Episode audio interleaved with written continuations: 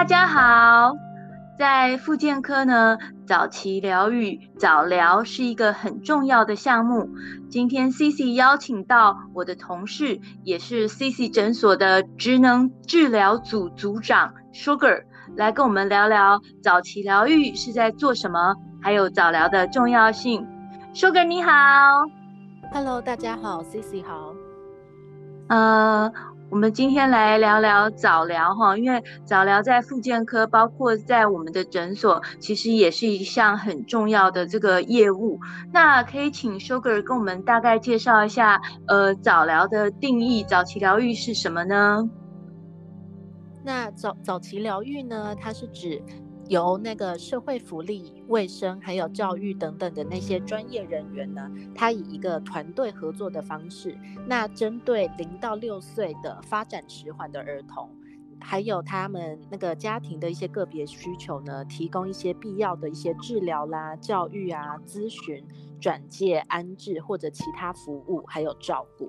那呃，在这边的话呢，我觉得我可以先跟大家聊聊什么是发展迟缓。因为这些是早期疗愈的小，就呃需要早期疗愈的小朋友的部分。那呃发展迟缓呢，其实呢就是指这些学龄前的儿童，他在很多的项目法的项目的部分，比如说器官的功能啦、感官知觉啦、动作平衡，或者认知学习、语言沟通、人际互动，或者是情绪发展等等的项目，他可能有一种、两种甚至是全面的项目，它发展的速度或者是品质上是比较落后的。那这个标准大概是落后比一般同龄的小朋友大概是 百分之十 到 百分之二十，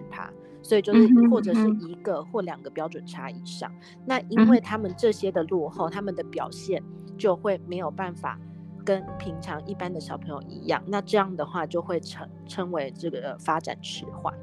那呃我们通常像呃，评估的部分呢，通常会分 几, 几个类型，像有分为像认知发展的部分、生理发展的部分，也就是动作的发展，还有再来就是语言的发展，还有心理社会情绪的发展，以及很重要一个是生活自理能力的发展，就是生活中有没有办法自己呃吃饭啦、如厕啦、换衣服等等的这些应有的生活技能的发展，这些呢都是会评估的部分。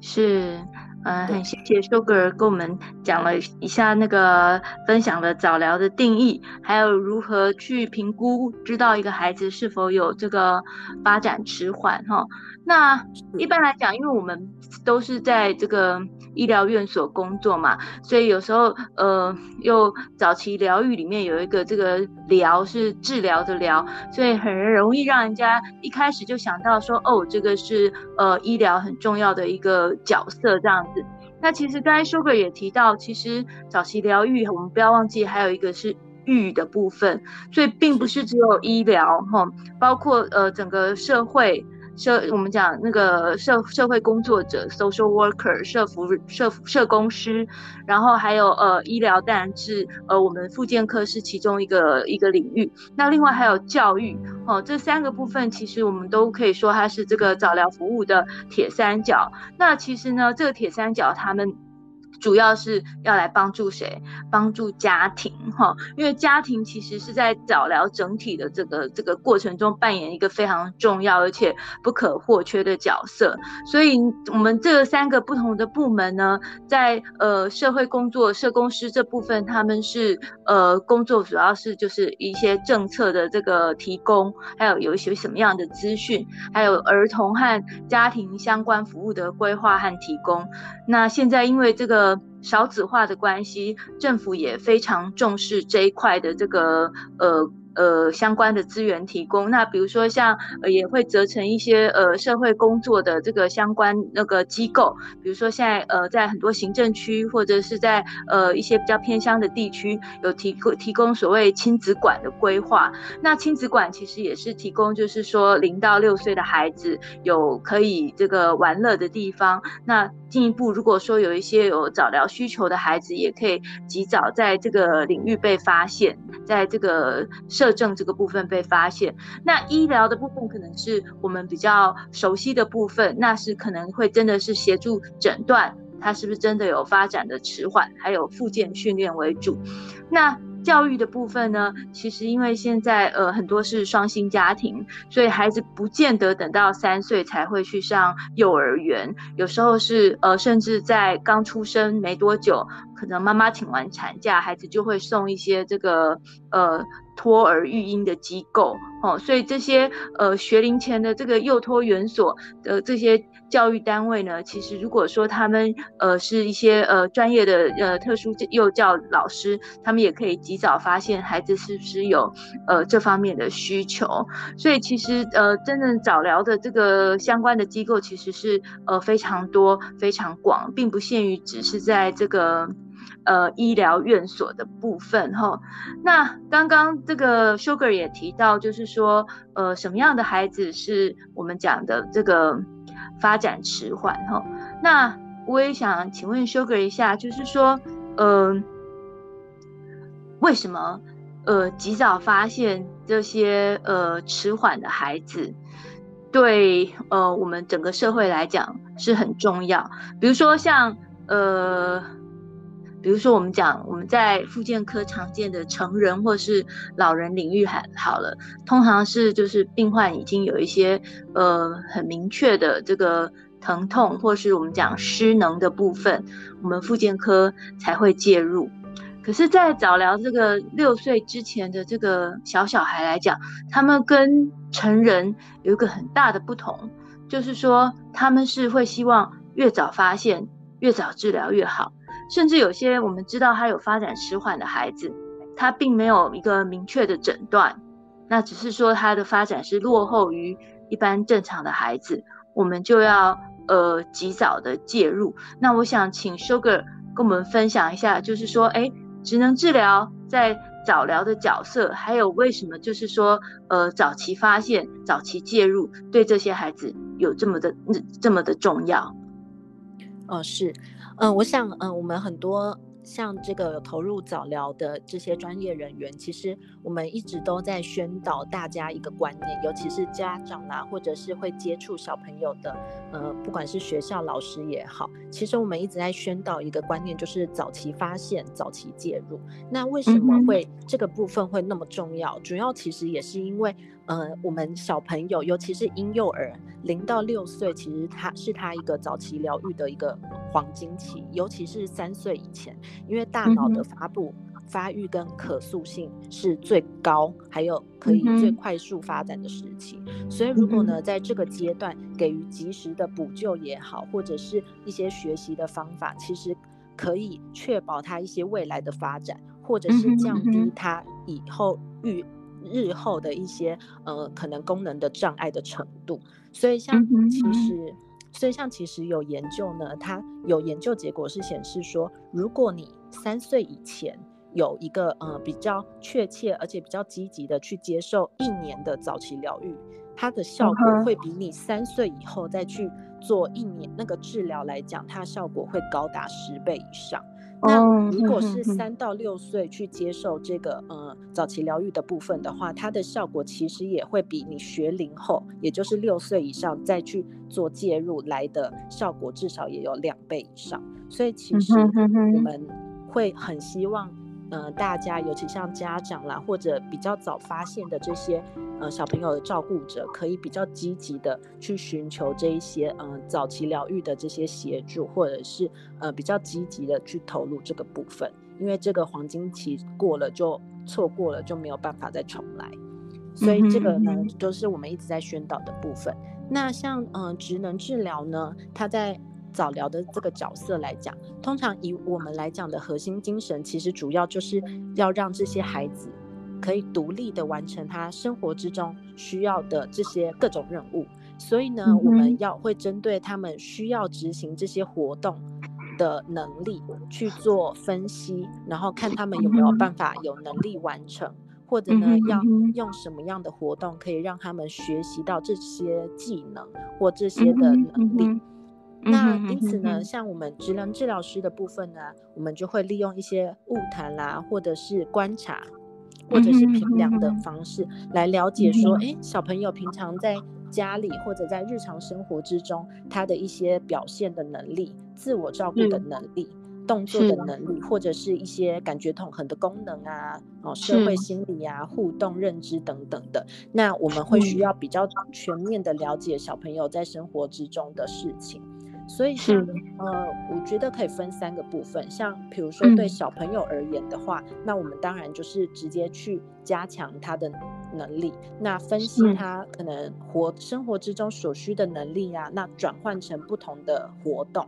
那是可以提升这些小朋友的不管是动作技能也好，协调啦、哦、手功能、视知觉、注意力等等的，那让这些小朋友能力提升，那慢慢内化到他的生活所需当中。那如果对家庭而言的话，其实呃，职能治疗师他 着, 着重的当然就是在家长他有没有、嗯呃、我们协助家长可以更更全面或者是更快的了解他现在的孩子目前他发展的状况到哪里，或者跟同龄相比、呃、可能还需要更多训练的部分在哪边，那提供这些家长比较适切的一些教养策略也好，或者是、呃、互动的方式。那如果有必要的话，当然会提供一些辅具啦，或者是、呃、辅助的设备这样子。因为其实就像 C C 刚刚说的，其实家长也扮演一个很重要的角色，因为不是只有在医疗院所或者是、呃、学校老师教，因为在平常家庭生活之中还是占很多的时间。所以呢，当如果父母有了这些技巧，或者是他也了解了更多可以获得的资源的话，他才有办法在回家的时候也去做练习。那其实这回家练习这个部分，不管是对孩子的帮助啦，或者是增加一些亲子之间的互动，还有亲子的关系，其实都是很重要的。那、呃、像如果有些治疗师他是比较走学校系统的体系来讲，那当然他对于学校的介入就会更多，所以比如说可能更多的跟老师们的沟通啦，或者是小朋友在幼稚园的一些表现，或者是环境的简化等等的，那这些的加强跟目标的训练也会帮助小朋友可以更融入学校的生活这样子。是，非常谢谢这个 Sugar 的分享哈。我想的确就是说，我们的终极目的就是说，不管是从医疗单位、教育单位或是社会单位的介入，那都是希望说可以帮助这个孩子，帮助这个家庭，包括家长，可以让孩子尽快的回到我们讲说发展的这个常轨上哈。那可能呃。因为现在是真的是少子化哈，那以前我们就会觉得说，哎，孩子是呃在家庭里成长，家长的这个责任很重要啊。可是我觉得，因为现在少子化的关系，现在我们呃出生的小小孩，我觉得已经不只是家庭的责任哈，已经是一个社会的公共财，因为整个国家的这个发展都是在这些嗯。呃年轻人的身上，小小孩以后长大就是呃社会的中间分子哈，所以我觉得整个社会大概，我觉得有必要挹注更多的资源来帮助愿意生这个小小孩的家庭，因为这不是说呃放放给这个家庭的父母去承担而已。那可是。嗯，很多父母其实我们在整个呃成长的过程中，呃都是从开始当爸妈才开始学怎么当爸妈的，所以真的是对一些呃婴幼儿的这个发展指标没有什么概念。那当然我们知道，九成的孩子随着年龄增加，他的发展会同步成长。可是因为现在是这个少子化，一个都不能少的概念哈，所以我觉得我们也不能放任说那些一成的孩子在某些发展上他真的是明显落后其他孩子，那我们真的就是要整个这个社会资源要提供给他们一些呃适当的协助。那刚刚Sugar 也提到，就是说不管是呃职能治疗师在医疗单位，或者是说哎有到一些学校巡回去去帮助这些呃可能有迟缓的孩子。那呃我们刚刚也有大概提到说呃什么样的孩子是呃发展迟缓。那 Sugar 那边呃可不可以给我们的，因为我们的听众可能不见得是呃家长或者是说一般普罗大众，那就是说我们关注身边的这个小小孩要如何可以及早发展呃及早发现他是一个发展迟缓的孩子呢？嗯，是因为确实像现在不管是少子化的关系也好，或者是其实有时候家庭的成员里面可能没有那么多的小朋友，所以像其实不管是一般家长也好，或者是有时候身边的亲戚小朋友数量都很少，所以其实有时候很多或者是老一辈可能都会觉得，哎，小朋友自己就会长大啦，啊，自己就以后长大就会自己很多事情自然而然就会了，所以可能比较缺乏一个可以比较的一个呃同侪，所以其实呢，像嗯、呃、政府其实为了这个东西，其实也有做了很多的一些呃不管是筛检表啦，或者一些手册，像是嗯、呃、像那个父母的话，其实可以从那个宝宝的儿童健康手册里面。现在的儿童健康手册里面，其实除了一些生长的曲线以外，其实还加入了很多发展的一些呃呃发展的一些图表，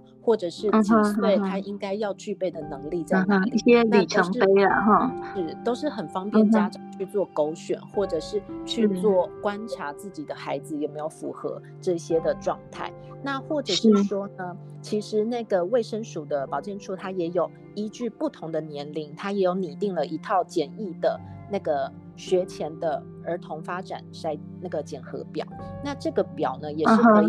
让民众自由的下载。那所以像有些幼稚园呢，他们也会每半年去做这个筛检表的勾选，或者是幼儿园老师其实都可以协助去做观察。那其实可以呃更容易的去发现说有没有小朋友或者身边的孩子是有这个发展迟缓的情形，或者是说有没有这个需求。嗯、那所以透过这些筛检表，诶，如果有些项目觉得可能有一些疑虑啦，或者是有一些问题的话，那就可以赶快去寻求这些医疗上的协助。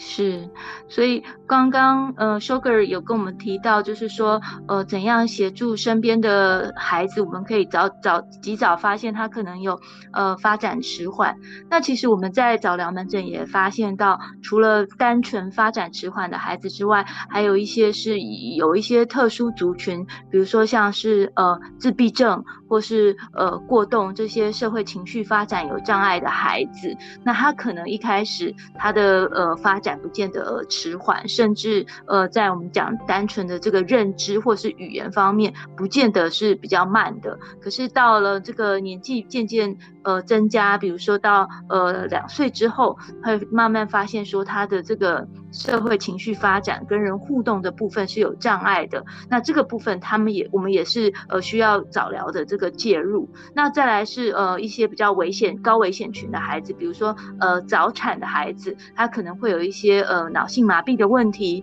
或者是说，哎，已经在呃产前检查就知道说他有一些染色体的异常，像是呃糖宝宝，那这些我们、嗯、就是可以呃及早呃去介入，就是说呃怀疑他可能会有发展迟缓的问题，那早期介入，那如同刚刚所说的，在他的大脑可塑性比较好的时候呢，让他有比较好的这个呃复健的效果。但事实上。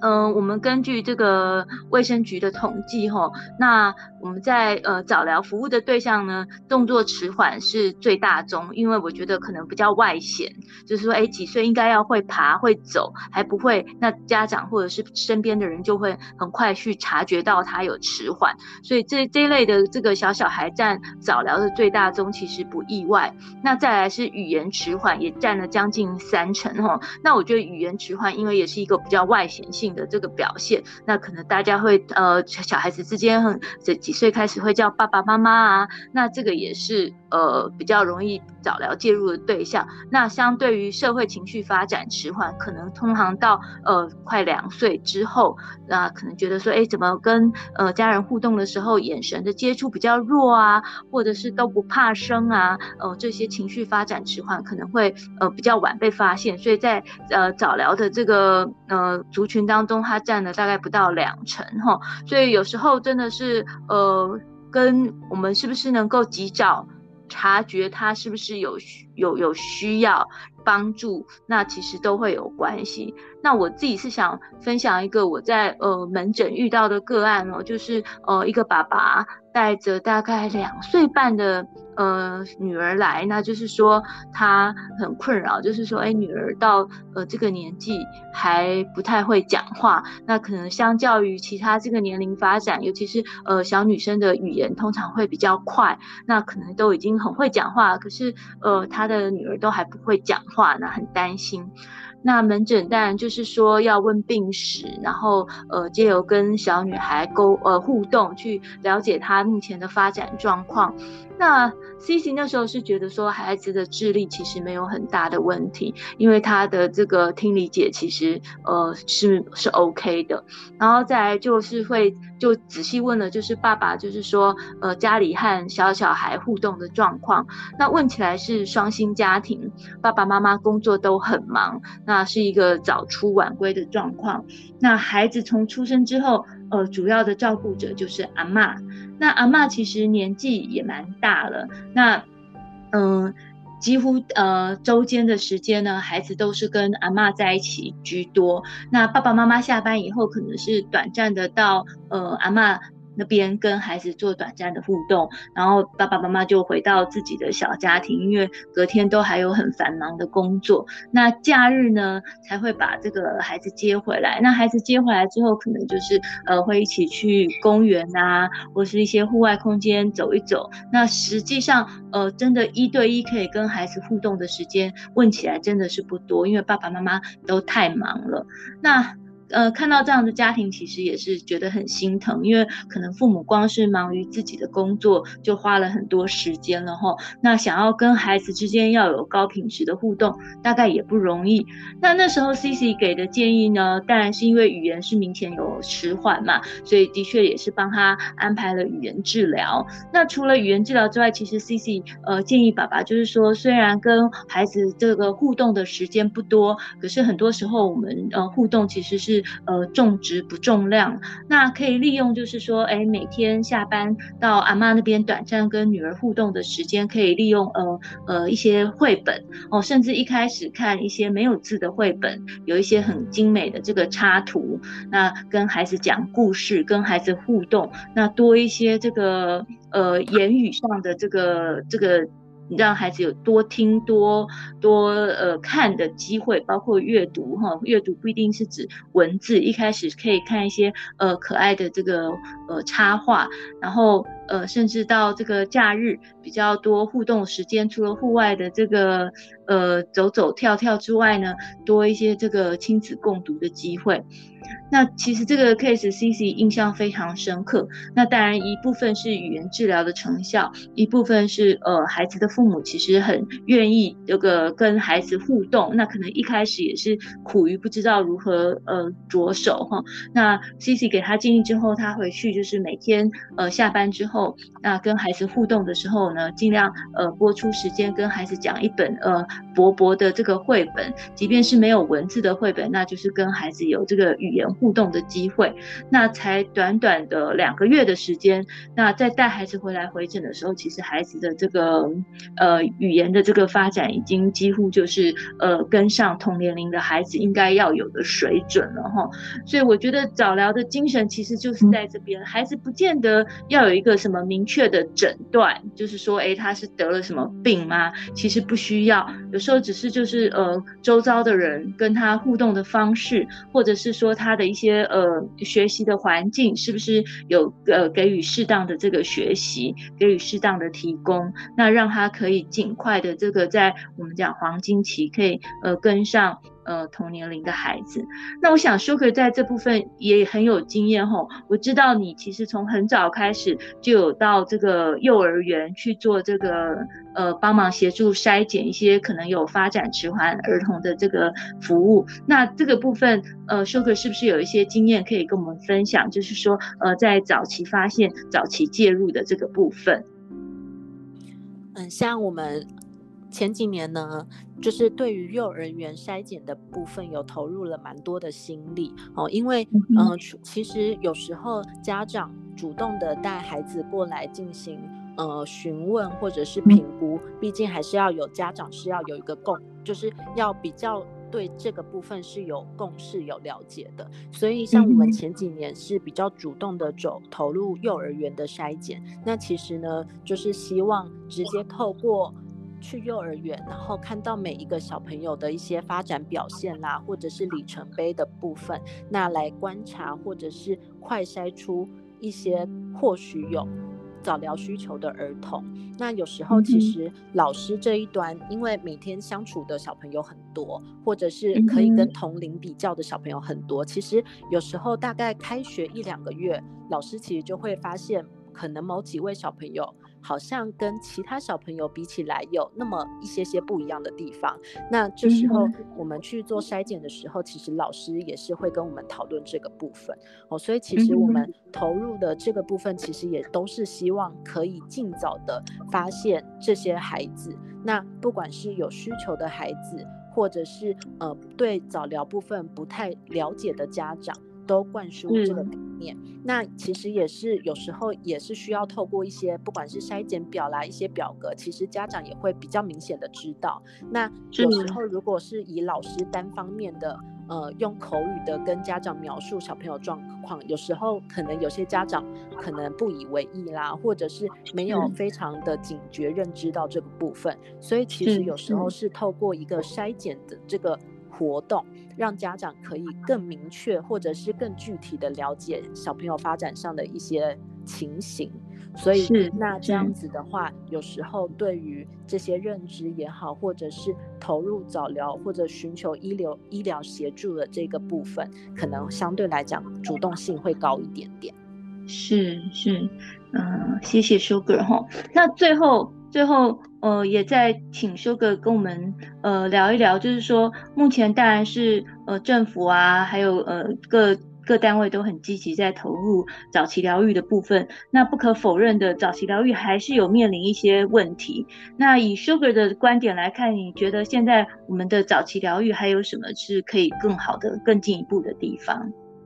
嗯，是，像其实这几年政府确实投入了很多关于早期疗育的资源也好，然后宣导也好，所以其实也有很多的早疗机构或者是学校方面的合作。那当然这些呃，不管是服务的品质啦，或者资源的分配，当然有时候还是会是另外一个讨论的议题。那再来像是比如说第一线的医疗人员，他们的负荷量有时候确实有可能会比较重一点点，因为或许有些家长他们的观念也会在于他们觉得可能去医院比较有效，所以有些家长会宁愿只去医院，而不而不再花别的时间到呃诊所进行一些早疗的呃服务的部分。对，所以这有时候是相对也比较可惜的地方，因为有时候呃那个治疗的频率啦，或治疗的量，其实卫生署都有开放，比如说六岁以下一个礼拜三次的名额，那或者是说是呃对，就是所以像这些额度的部分，其实有时候家长是可以有这些资源的。那呃，不过我觉得我自己最有感的部分，其实还是在于呃来复健来执行这些治疗活动小朋友他们的家长呃参与度或者是态度。其实我觉得家长的投入度还是呃有时候会影响蛮多事情的啦。像比如说我有遇过那种呃曾经。以前曾经有那种大概小班的时候，阿嬷带来的小朋友，一个小女生，那阿嬷带来其实问一些、呃、生活的背景，其实主要都是阿嬷照顾为主，那当然是以一些生活需求为主。那我就询问了一下说、欸、那为什么会想说要过来评估，那其实阿嬷也只是很简短的说、哦、因为学校老师叫他们来。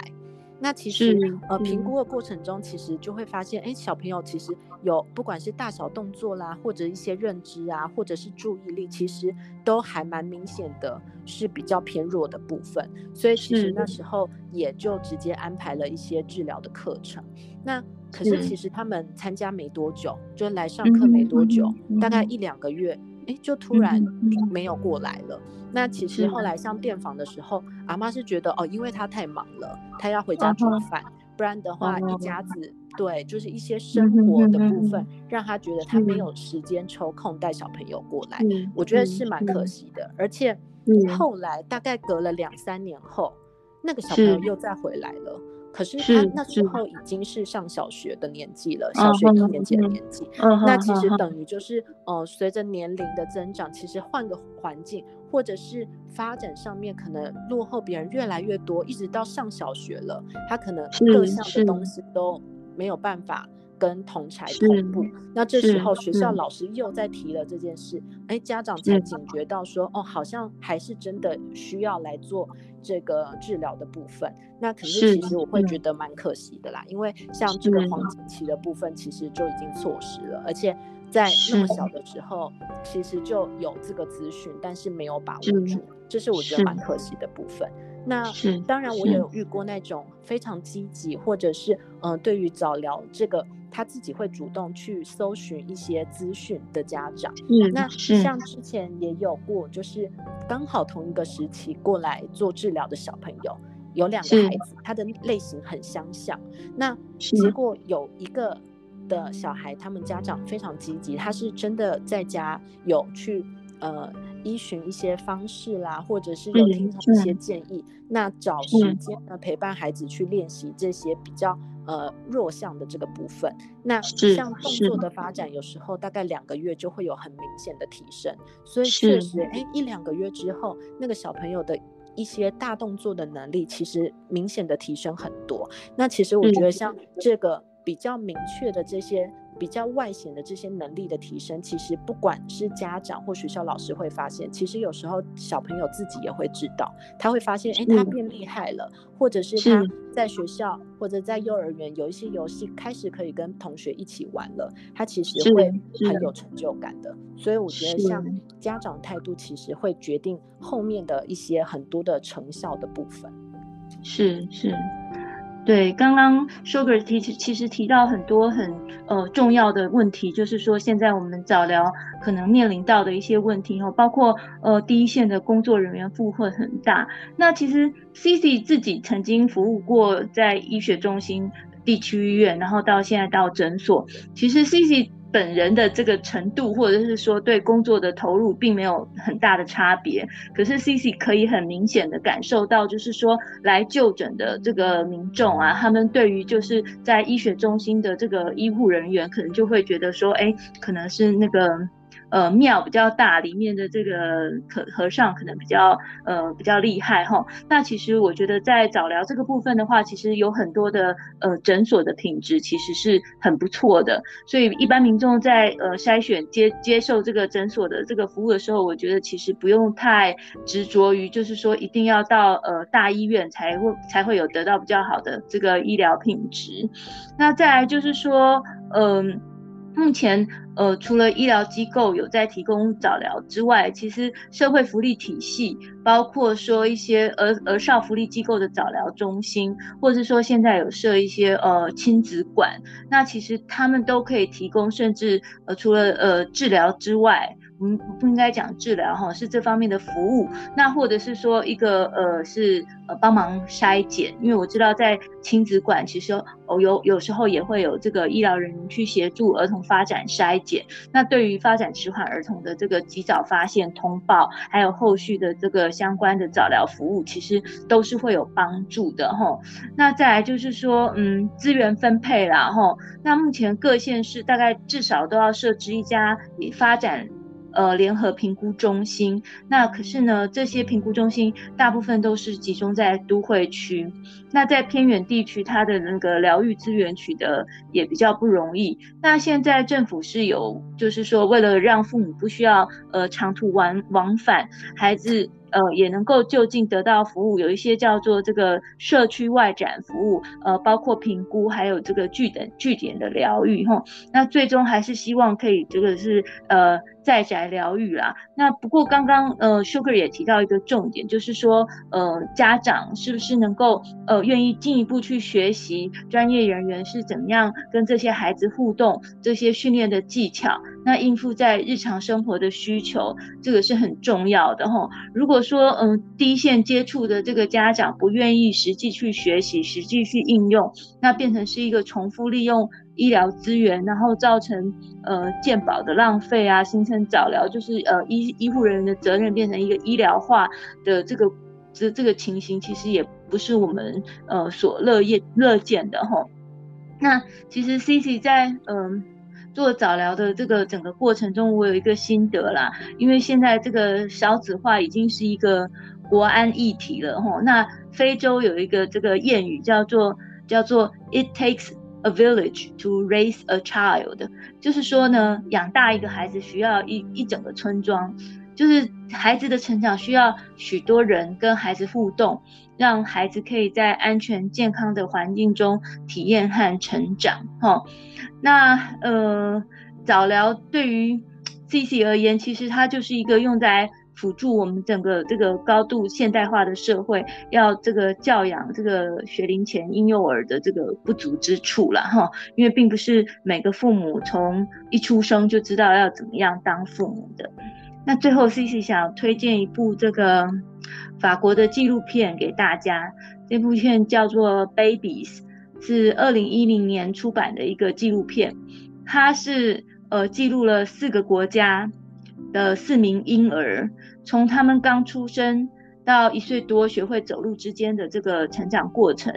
那这四个婴儿分别是在非洲，还有日本的东京，还有蒙古，还有美国的旧金山。那我们知道这四个地方他们的这个文化还有整个的经济条件其实是很不一样。那你发现就是说呃，这四个孩子在成长过程中，其实有一些发展的里程碑，其实到几个月大的时候该会什么大同小异。可是我们发现就是说，哎，他们呃，不管是一个比较原始的亲近大自然的成长环境，或是说你身处一个已开发国家，居住环境优渥，物质很丰富的生活方式，每个 baby 在生长的过程中呢，其实都需要呃很多的这个跟外界的互动。不管这个互动是不是来自于他的这个主要照顾者，他有呃他的爸爸妈妈，就是说没有这些呃适当的互动，其实对孩子的这个发展来讲是